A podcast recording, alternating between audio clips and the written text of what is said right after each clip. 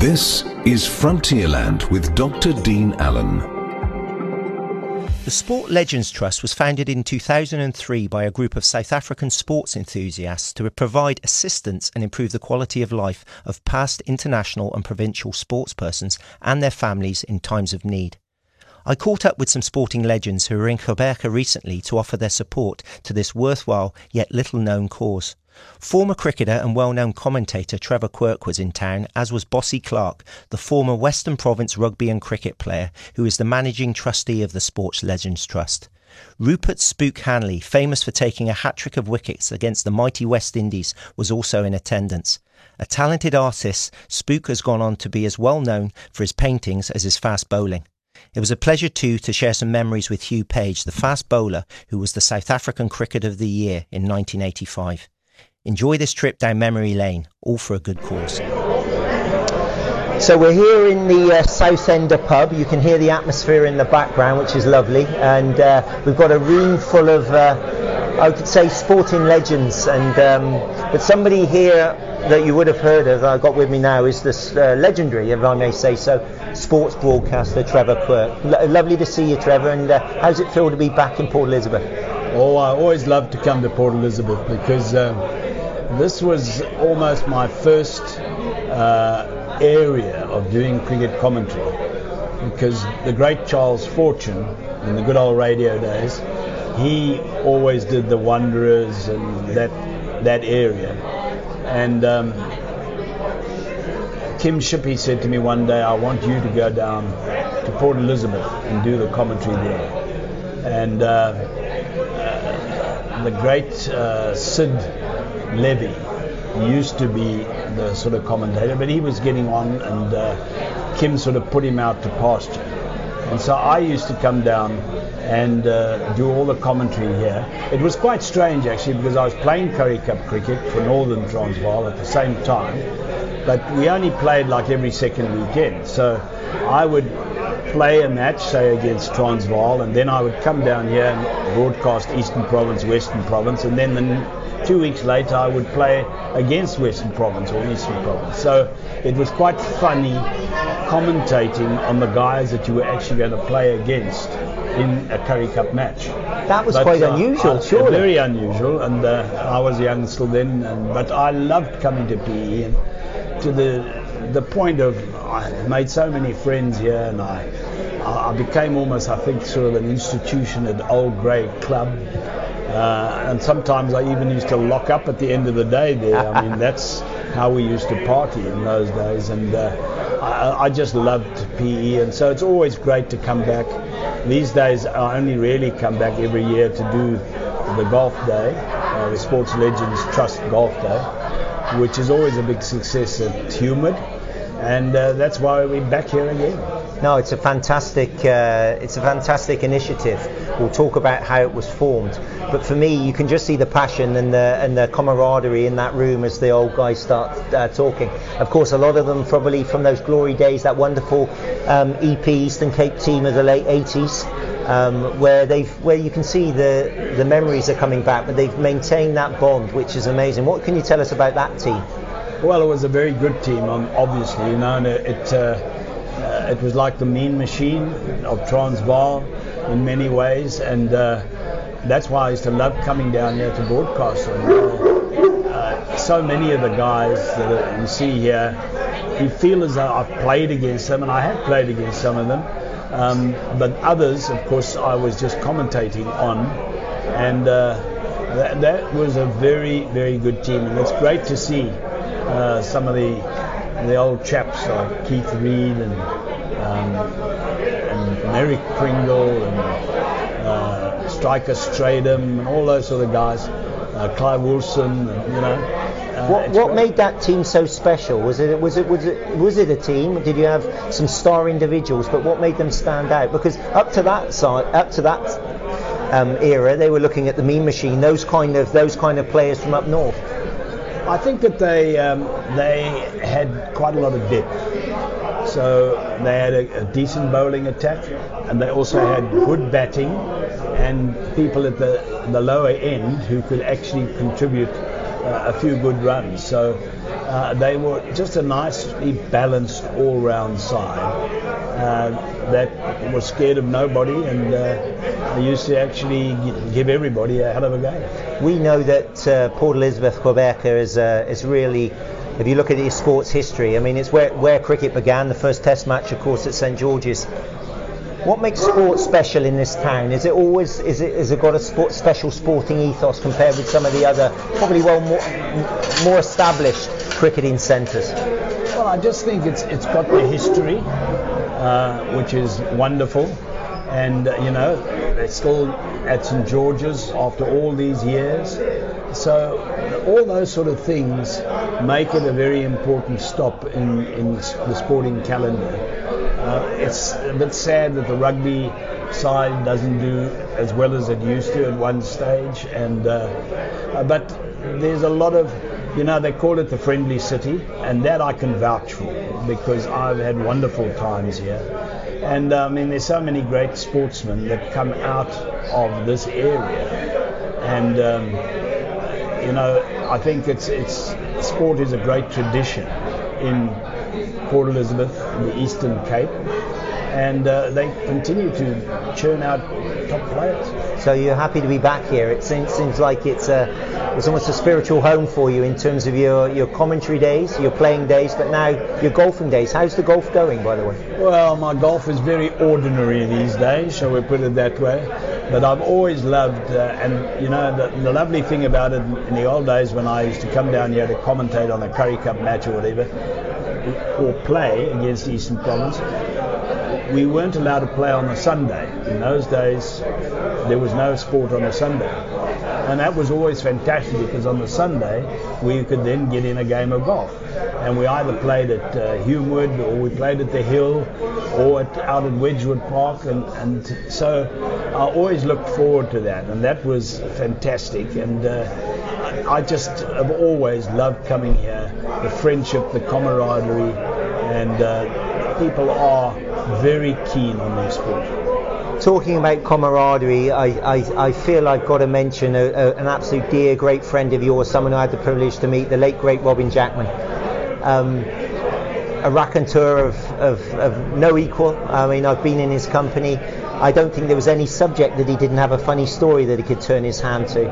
Um, I, would love to just share with you a, a, story that Robin told me. We both are Englishmen that fell in love with South Africa. Uh, once he heard my passion for this place, and uh, perhaps the fact we challenged the authority in England on, on couple of occasions. You may have heard this story. He told me once he was commentating at Lords, the home of cricket, of course, and he had to get from the SABC studios across to, I believe, the BBC or the radio studios for that to happen, he had to go through the members area at, at, Lords. So the day before, as Robin would do, he did his he did his planning, and he saw the uh, he saw the doorman on the on the members on the members stairway there, as you probably know. We'll call him we'll call him Jack for argument's sake. So he said, Jack, tomorrow I need to cut through here on my way to the other studios. Of course, Mr. Jackman, welcome home to the home of cricket, sir. You're welcome. He said, well, the day turned up when he had to make this trip across, and uh, Robin, as you know, always had that advice: you never rush when you're going to do commentary. Better late than out of breath. Yes. So he gets to the doorman, and he said it was a it was a warm day, which was unusual, of course, in London. And he said he had his England blazer and his England tie on, ready for this dash across the members' area. To which point he saw he saw Jack at the door and he said, "Good morning and good morning, Mr. Jackman." And he said, "I had my jacket over my shoulder and I walked past him and I walked up the stairs." To which there was a call, "Mr. Jackman, sir, Mr. Jackman, your jacket, sir." He uh, stopped. He said, "I went to put it on." He said, "No, please come outside and put it on and re-enter the establishment." That was something that I always remember. There's a man that played Test cricket for his country, but still the decorum at Lords demanded that. Isn't oh, that amazing? Absolutely. I mean, uh, in fact, the right turret of of Lords, the main pavilion, is where we were sitting broadcasting the SABC, and I handed over to the next commentator for his half-hour stint, uh, and I did the same thing. I was desperately required to go to the gents, and so I just rushed out of the commentary box, and I had to go down two flights of stairs. And as I was going down, I just heard that same call Your jacket, sir, your jacket. And I thought, if I now stop, go up the stairs again to go and get my jacket, it might all be too late. So I just ignored it, went in to the gents, uh, and came out again, and all the way back up to my commentary box. Your jacket, sir, your jacket. No, it was something I really admired about Robin. He he, he understood uh, what it was to be an Englishman in South Africa. I, I feel we were both certainly adopted South Africans, um, and I spent uh, I spent a, a good few uh, lunchtimes with him. Not at the Olympic Club, and not as much as, as the time you spent with him. But isn't that a, a, a measure of the man that whoever he was with, he made comfortable? I remember my uh, my wife. It was her first ever cricket match. She's Slovakian, and she's a sports fan, and she tried to get into the game and understood. And Robin sat there with it, with her and uh, explained the rules. And as the wine flowed, uh, their laughter was just incredible. You know? Yeah, he was a great storyteller, and uh, you know, uh, in many ways, I got him into commentary um, when he finished uh, managing Western Province. And uh, so I said to him, you know, why, why don't you have a go come and commentate with us? Uh, and he'd not done television at that stage. He'd done a, quite a bit of radio in England, um, and he took to it like that. I mean, he was a natural. And uh, funny enough, my very first Currie Cup game, I played, and that's when I met Robin. He was playing for Rhodesia with Mike Procter. They had a tremendous side that were playing in our Currie Cup in those days. And I played against Rhodesia in my first ever Currie Cup match, and Robin was playing in it. And we hit it off and became lifelong friends. And uh, we then toured the world together, commentating uh, to every cricket playing nation in the world. And uh, and when he retired and I retired from broadcasting, we used to have at least two long lunches a week and sometimes three. And then inevitably, despite the long lunch, we ended up at Olympics. it became a second home to him, and I was often there with him. He did invite me there once or twice, but I knew I had a lot to do probably later in the week, and it would have cost me that. Uh, but um, no, wonderful memories and, uh, and, a dear, dear man, and I think we were blessed, and you were certainly blessed to call him one of your closest friends. Yeah, the Silver Fox. I miss him desperately. No, but it's so it's so good to have you back in Port Elizabeth. Um, if I may call you quirky, as most people do, and uh, and I hope you enjoy your golf tomorrow. And uh, we'll talk more about what you're here for with the other chaps. But have a wonderful time and welcome back to Port Elizabeth. Thanks very much, Dean. Thank you. Pleasure. Thank you. So I'm here with uh, uh Bossie Clarke now. Um, the party's continuing, Bossie. We're having a wonderful time, and uh, for me, the atmosphere is fantastic. You can hear the stories, those glory days of the sport. But you're the man behind this. I mean, you're the, the managing trustee of, of this Sports Legends Trust. Before we go on to some of your sporting exploits that I want to talk about, can you just explain what the trust is about and the purpose and how it came about?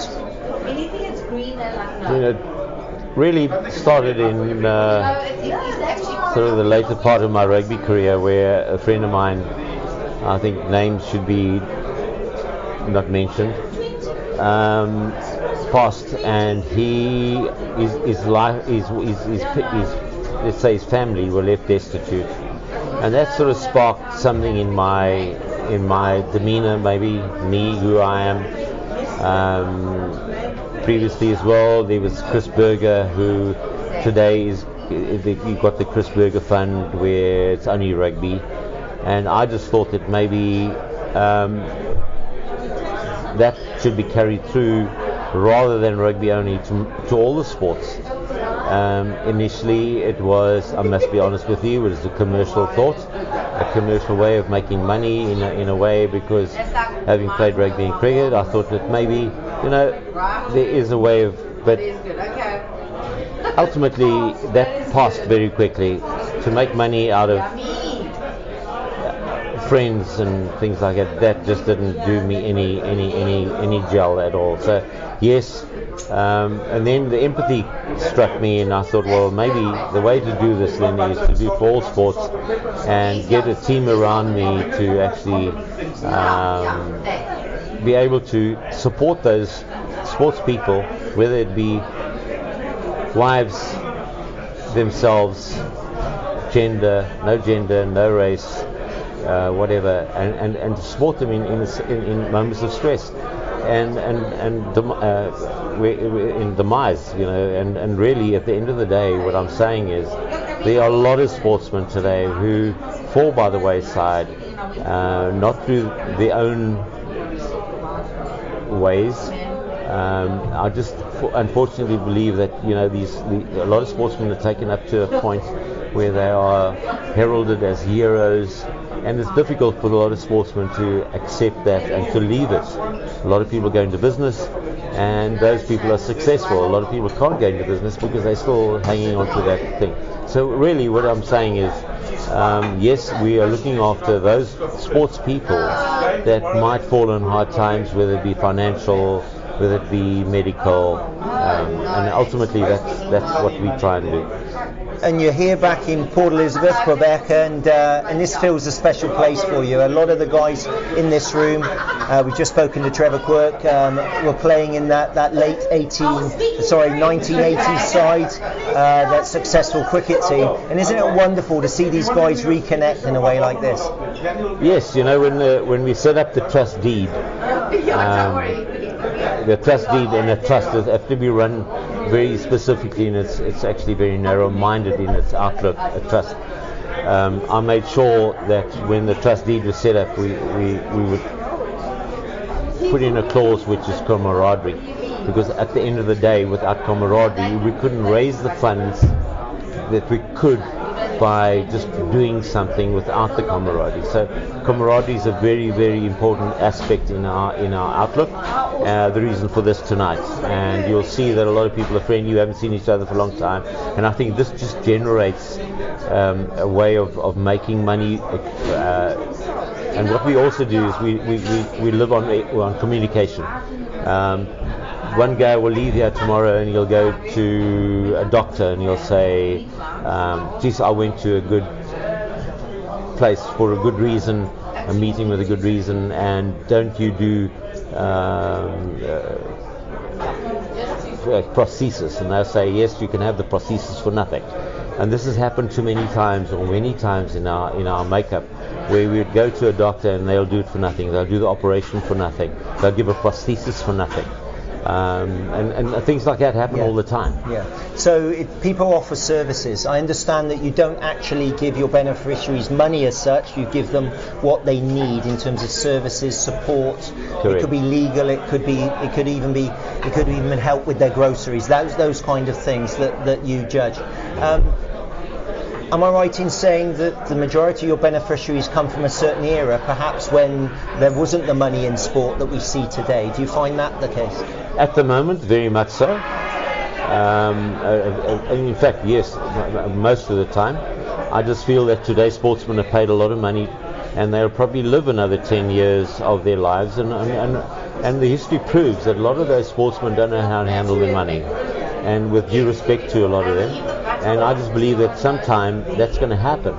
Um, where a lot of, you know, past sportsmen, I don't know have to mention names, where they've been heralded as heroes of the world, and suddenly they're not there anymore. And, and that's the empathy that we've got. We want to try and help that. We, we're not going to make it public to say this is what's happening, but we'd like to help that situation, which we understand is normal. We see that in all sports, even today at the high high level elite sport. Once an athlete has finished their career, often they're I don't want to use the word cast aside, but they're on their own. Expectancy. The expectancy.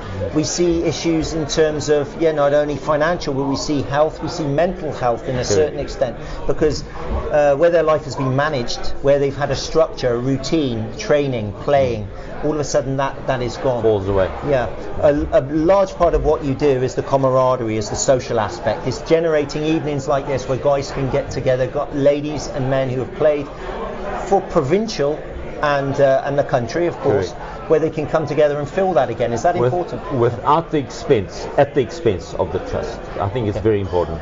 It's not at the expense of the trust. It is a way of building up more communication, more contacts to be able to get the money to be able to help and assist people financially or medical for that matter. Okay. Now you let's let's turn the the, the the conversation to yourself. What I'm fascinated with, you came from an era where you played both rugby and cricket for your province, Western Province. Can you tell me a little bit about that, and more importantly, memories of playing in this town? We've got an, uh, mainly an Eastern Cape audience. What have you got fond memories of playing in Port Elizabeth, or, or, did you tend to get beaten when you came here? No, very much so. Um, I actually played against my cousin in the first game I played against him, and was actually a little vendetta, but um, it was it was actually quite interesting in the sense that when he was playing for a provincial side I went up to him and he kept on inviting me to cocktail parties. And I was in the army and he said, and I said to him, if you can do it, I will do it. And he actually took that sort of in a way that sort of saying, but hang on, who's this young upstart here? And I said to him one day, and I said, I told you I was going to do it. So yes, there's a lot of uh, Eastern Cape uh, feelings. Yes, very much so. I went to the East, Western Cape and um, I was very fortunate to play cricket under Eddie Barlow, and I was very fortunate to be coached by Danie Craven. Uh, I think you can't get two better coaches in the world uh, ever than those two, and I happened to experience both of them, and they've taught me so much in life, and uh, I, I, believe that they've. That's where I am at the moment. You know, I, I just believe that they've taught me so much in life and uh, I, I, really appreciate that. No, fantastic names, of course, in South African sports history there. How did you balance the two? Because now children, especially aspiring athletes, are advised to choose one sport and dedicate that. Um, how did you balance them? I mean, two very different sports, rugby and cricket. The seasons perhaps didn't overlap so much in those yes, days. Yes, I think it would never happen today. It could never happen today um, it was quite a challenge in those days because, um, as, as, I said to you, I had Eddie Barlow as a cricket coach and I had Johnny Craven as a rugby coach, and, I, and eventually I had to make a decision where I started the season with, with, respectively, and uh, eventually I had to make that decision as to I would finish the cricket season, then I would only play rugby. So a lot of times I would get into the rugby season, I'd, I'd feel myself behind in the sense that the young young upstarts coming up, and then I wouldn't be playing because I've missed out on the first pressure. But that just improved my demeanour, is to say, well, you know, don't look for sympathy. You've got to do it yourself. And, and, and, it happened the other way as well, the cricket side. You know. But I was very fortunate, and um, I, I, enjoyed it. I really, I did two different challenges. Um, rugby's totally different to cricket. They're totally different friends. Um, but I cherish the friends that I've got, and I've made a lot of friends. And uh, I, I, just believe I'm totally, totally uh, privileged to have been through that situation. No, but I managed it. you, you, did manage it, manage it very well. You're looking very fit, that's for sure. Um, the friendship is evident from here tonight. I just want to end by um, can you can you let people know how they could get in touch if they want to support and perhaps even if they um, need some support from yourselves? Yes, very much so. You know, it's um, it's all it's it's it's a very sensitive situation. We don't want to splash it out. We don't want to let anyone know that we're helping anyone, unless by by by by chance that he would like to help us do it. We obviously live off a bit of marketing because we need to know. We need to tell people how many how many people we've helped. I mean, to be honest with you, I think we've helped over 70 people, and people don't know that. Um, yes. So uh, what we do is we rely on other people to say uh, to tell us who needs assistance. An evening like tonight will then spark something which we someone will say, but hang on, Joe Soap needs help. And then what he would do is he'd, he'd contact me and I would ask him to fill in a form. Uh, obviously, because there, there, there, are a lot of situations where people if maybe have got a, a, drink problem, we don't want to give cash, and then it becomes a, an issue. Not that issue. I'm giving drink as, as, as, an example rather than a, the norm. That they uh, then uh, can come to us, and uh, we send them an application form, and the application form filled in by a friend of that particular beneficiary, and has sent in to us and then we will decide how we, we, we, we disperse the, the funds to him. Uh, to give you one example, we're doing someone at the moment where we are uh, giving him um, food money for food. I mean, uh, you know, and and, uh, and I think it's, it's been well accepted. You know, and there, are different ways of doing things like this. You know, it's not necessarily cash. It's not necessarily, but it's like uh, a doctor's uh, free admittance, hospital free admittance, um, things like that. Communication. No, it's, it's, it's fantastic, and I, uh, I, I advise anybody. I mean, you've got a website, of course, and people can find you online, and I'll share those details as well. But I'd just like to end by saying, keep up the great work what you're doing. As a sportsman myself, I miss evenings like this where you get together. As I said, it, uh, you can hear the glory days. I'm sure those innings get better. Those last minute tries get even more magnificent, so, yeah. and uh, that's all part of it. And it's about playing sport, and it's having that, uh, it's having those memories, but it's all about supporting each other as well. So thank- Absolutely, thank, you for yeah. your time and enjoy, and welcome Thanks, back Steve. to the Eastern Cape, and enjoy your golf tomorrow. Hopefully, hopefully we do. Thank Thank you. Well, I've got the privilege here of speaking to uh, a real Eastern Cape legend. We've got uh, Rupert Spook Hanley. Anyone who knows their cricket uh, would remember him steaming in. I've uh, I've watched a few of the videos and, and uh, probably the highlight 1983 famous hat trick at the Wanderers. Spook, do you remember each and every ball? Oh, absolutely. No, it was. Uh, you always remember the good moments, and uh, you try and forget the bad moments. You know. So, I mean, 1983 that was a decent West Indian team, wasn't it?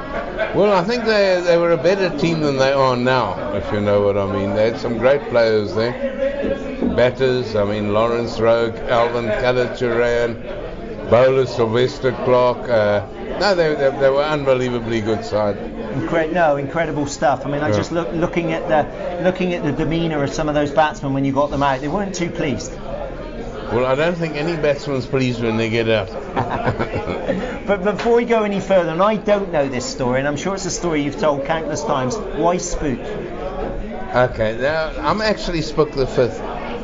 The fifth. Yeah, and I'm Spook the Fifth. My my dad, we all St Andrews College boys in Grahamstown, and uh, we had an old teacher there who was a, a, by the name of we used to call him Drac Lucas, and he was a student teacher at the beginning of the war, and my dad obviously was the eldest. He was nicknamed Spook. I don't know why. Uh, maybe because he was a skinny guy or whatever. They had nothing. He didn't have blonde hair. He had dark hair. And then my two uncles went there, and they were both spooks. And then in 1963, my brother went there. And Drac Lucas was now a teacher of 80 years old. And he said to my dear brother, he used to teach maths. Uh, are you related to Tony Hanley? He said, Yeah, no, he's my father. He said, Well, then your name is Spook. And of course, I followed him and I was became Spook the Fifth. Yeah, so, but it stuck with me because, you know, you, be, you get a bit of a name and you, that, so it's, it did stick with me a little, lot longer. But my brother still calls Spook amongst a lot of his friends. Amazing. Yeah. And there's nothing more. Uh, there's nothing more you can guarantee than if you've got a nickname in, in sport, it's going to stick. No, it sticks. It's, you know, boarding school names always stick. Uh, it, it's, you know, if you were a Bowker at St Andrews, you were a Buzz Bowker. And it didn't matter who you were, you were Buzz Bowker. Whether you were related to the original Buzz Bowker, you were Buzz Bowker. So tell me, if you were a St Andrews boy, you must have had a decent cricket team going through that, that generation. Oh no, we had some fine players, yeah. Uh, uh, Robbie Armitage uh, was a year behind me, uh, and he became he was a South African player. But then I went to Grey High School for a year. How did that come about? That's an unusual move. Do you really want to know? I do. Okay. Uh, my dad was called in one day, and because I was quite a naughty guy at school, and uh, they said, "Look here," the, the headmaster said, "We're not expelling Rupert, but we do believe he'd be far better off at another school."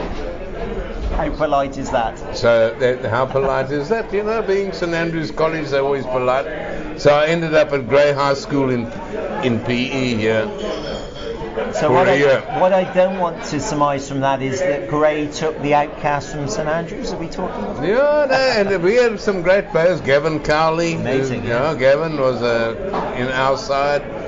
And in the rugby side, we had guys like Neil Povey, and all, all became Springboks and all the rest. No, no, we had. Uh, I enjoyed my year at Grey, I must admit. Yeah. And you were you were close to home. Where was family at that time? Were No, they- we were all in. in, in, in I lived in Mill Park, Oh. about 200 yards from the school. Say no more. So uh, Yeah, you were close to the family, and that probably did you the world of good. But Absolutely. we another thing that people may not know about you, but I'm sure people will know about you, is your is your your artistry. Your you've turned into a well-renowned painter. Yeah. Where did that come about? What was the inspiration, and when did you start taking that seriously?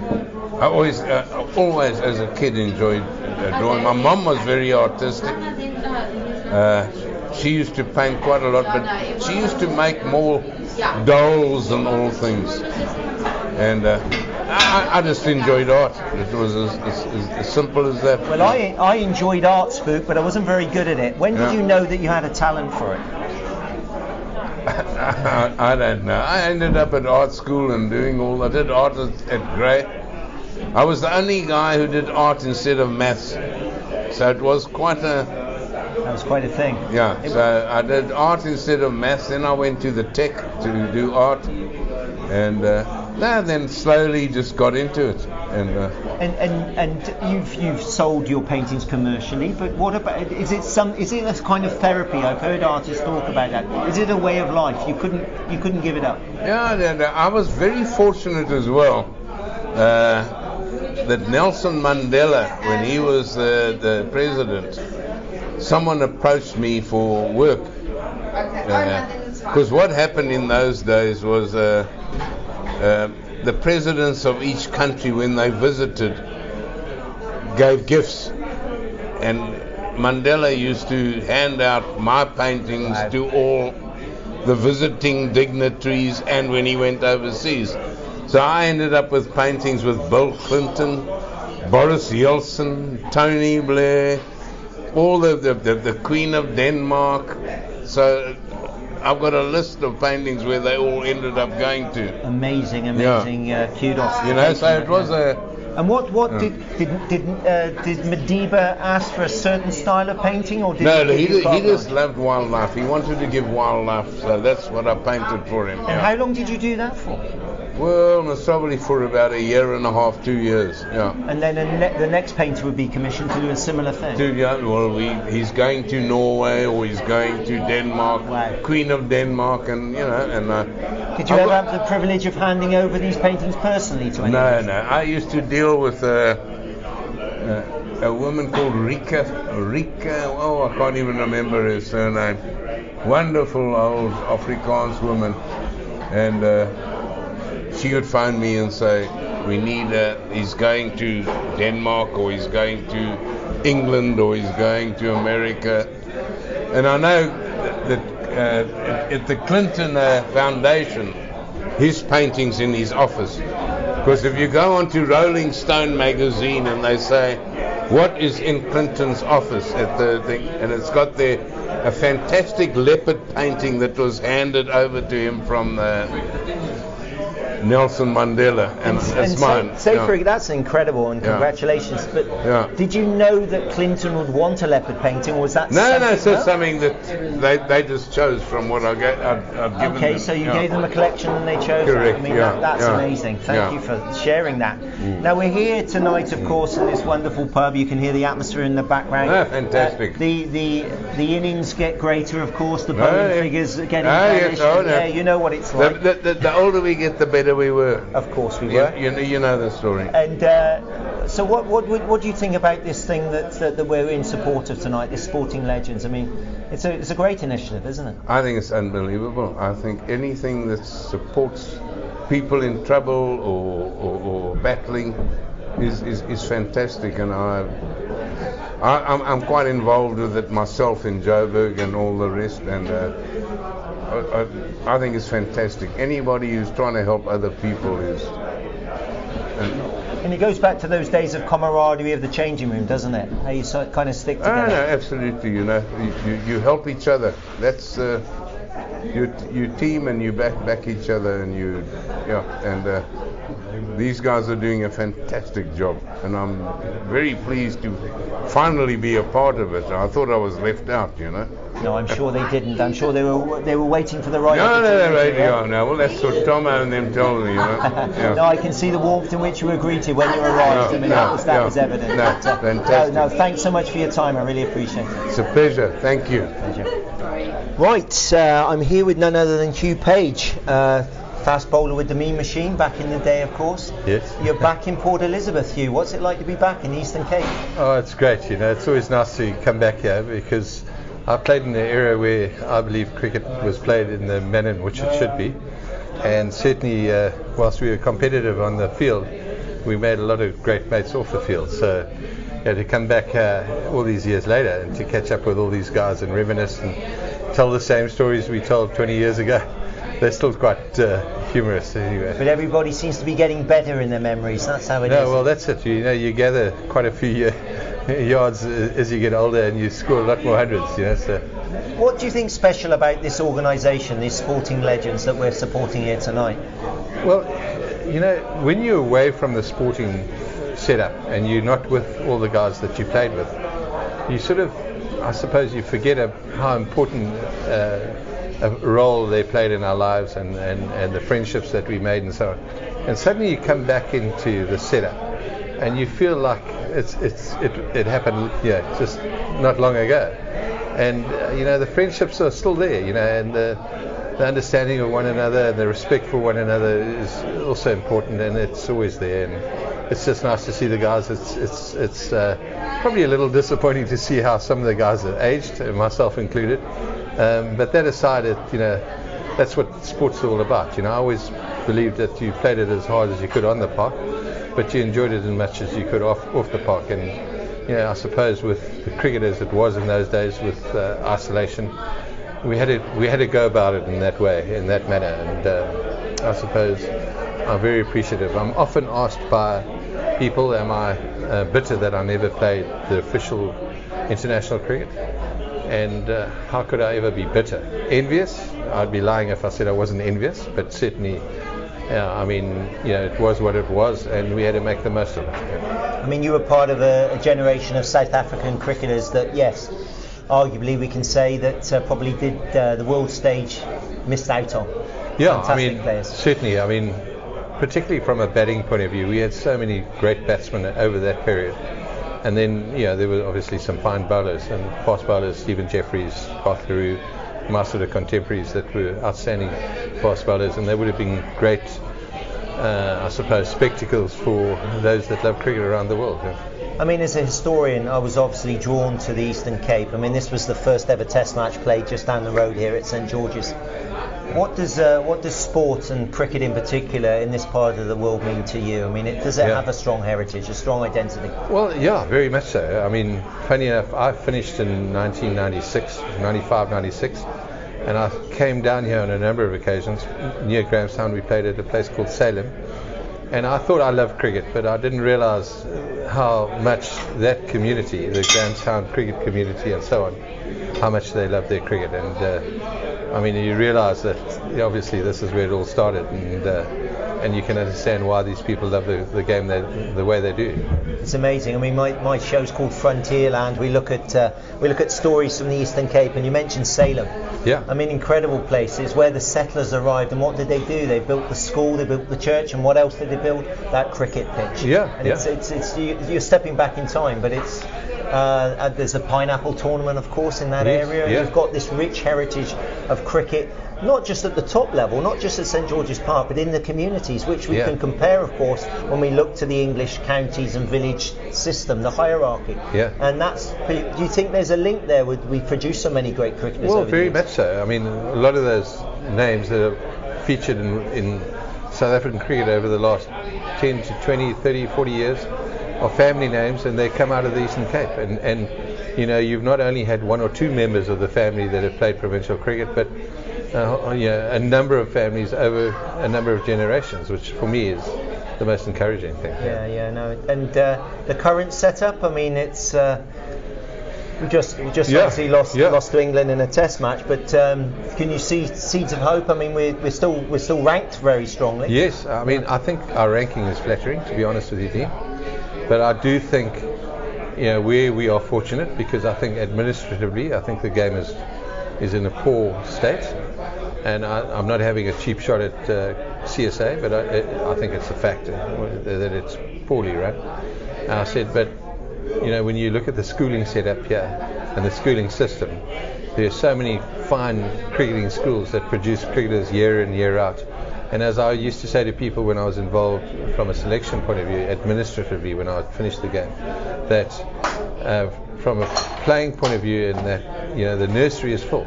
It's what you do with those seedlings when they come out of school, and and for me that's been the greatest worry and greatest concern. Yeah, yeah. And I mean, there's undoubtedly a lot of talent in this country, and that goes across all sports, of course, doesn't it? Very much so. I mean, yeah, I mean, I, I, I'm an old King Edward's boy where, uh, yeah, the most recent lot coming out of there were probably, uh, I would say, Graham Smith, Adam Bacher, Neil McKenzie, and obviously Quinton de Kock. So we've had some, but I go back there and I, I love watching, you know, the, the kids play cricket at, at Pes because there's the quality of cricket is outstanding, the quality of rugby is outstanding, and it's representative, which for me is the most encouraging thing. So just explain to the listeners what you're doing here in P at the moment. We're here with the Sporting Legends. Yeah. It was a, it was a, it's an organisation that I wasn't aware of. If I'm too honest, but Yeah. after tonight, I can see that this goes back a long way.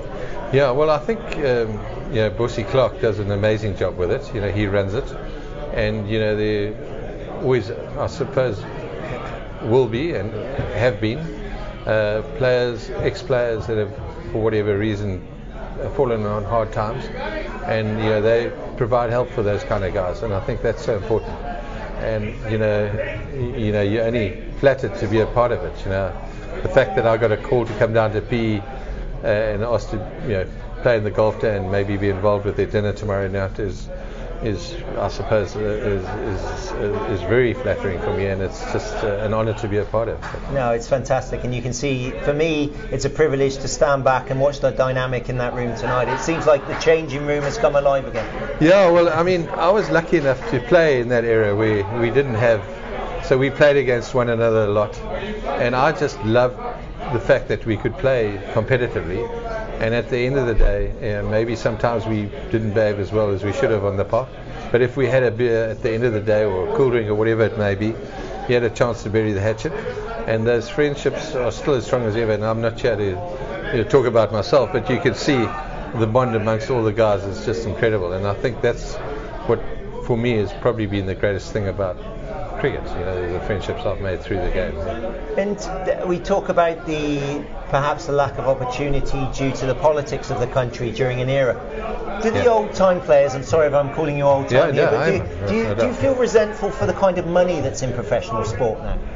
Not at all. I, I think it's like anything. Yeah, uh, things improve, standards get better. I mean, I look at some of the the, the the shots that these batsmen are playing today, some of the deliveries that the bowlers are are, are providing, and uh, you've got to admire it. But it's it's all due to, I suppose, science and yeah, technology. Guys have got everything available at their fingertips, and suddenly now you you're getting uh, you know amazing uh, performances from individuals, and I, you know, I, I'm glad that the guys are able to earn good money out of it. I, you know, as I say, um, yeah, we missed out, but uh, I would love to have the opportunity, you know, all things being equal, to to enjoy what the guys are doing today. Yeah. No, it's incredible when you think about. Uh, it's a, it's the ultimate privilege, isn't it, to be paid to play a sport you love? Sure. Oh, absolutely, yeah. I mean, and I mean to s- sort of digress slightly. I mean, I'm so disappointed with this whole war that's going on in the golfing setup, you know, with LIV Golf and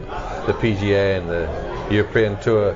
I just think it's so sad. At the end of the day, we all individuals, and what you may choose, I might choose differently. Uh, you know, and as long as we respect your choice and my choice, you know, I don't believe you know, to go on about things like they have is, is, is the right way to, to move forward. And I think in time to come, know, it's, we, it'll all even out. And I think some of the guys who've got a lot to say might regret some of the statements they've been making about fellow competitors and fellow professionals. yeah. Do you think that a body such as the Sporting Legends will exist going forward in the future, or is it from a certain generation?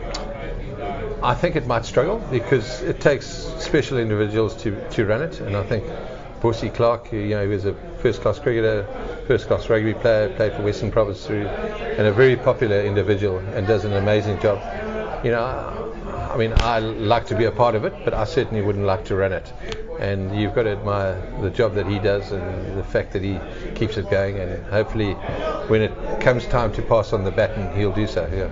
There'll be a legacy. But thanks, you. Welcome back to PE. Thank you, Enjoy Dean. your time here. Thank you. Absolutely let's, brilliant. Let's hope you have a good round tomorrow. No, no yeah, no, let's. Uh, thanks very much. I look Ple- forward to it. pleasure. Thank you so much. Pleasure. Cheers.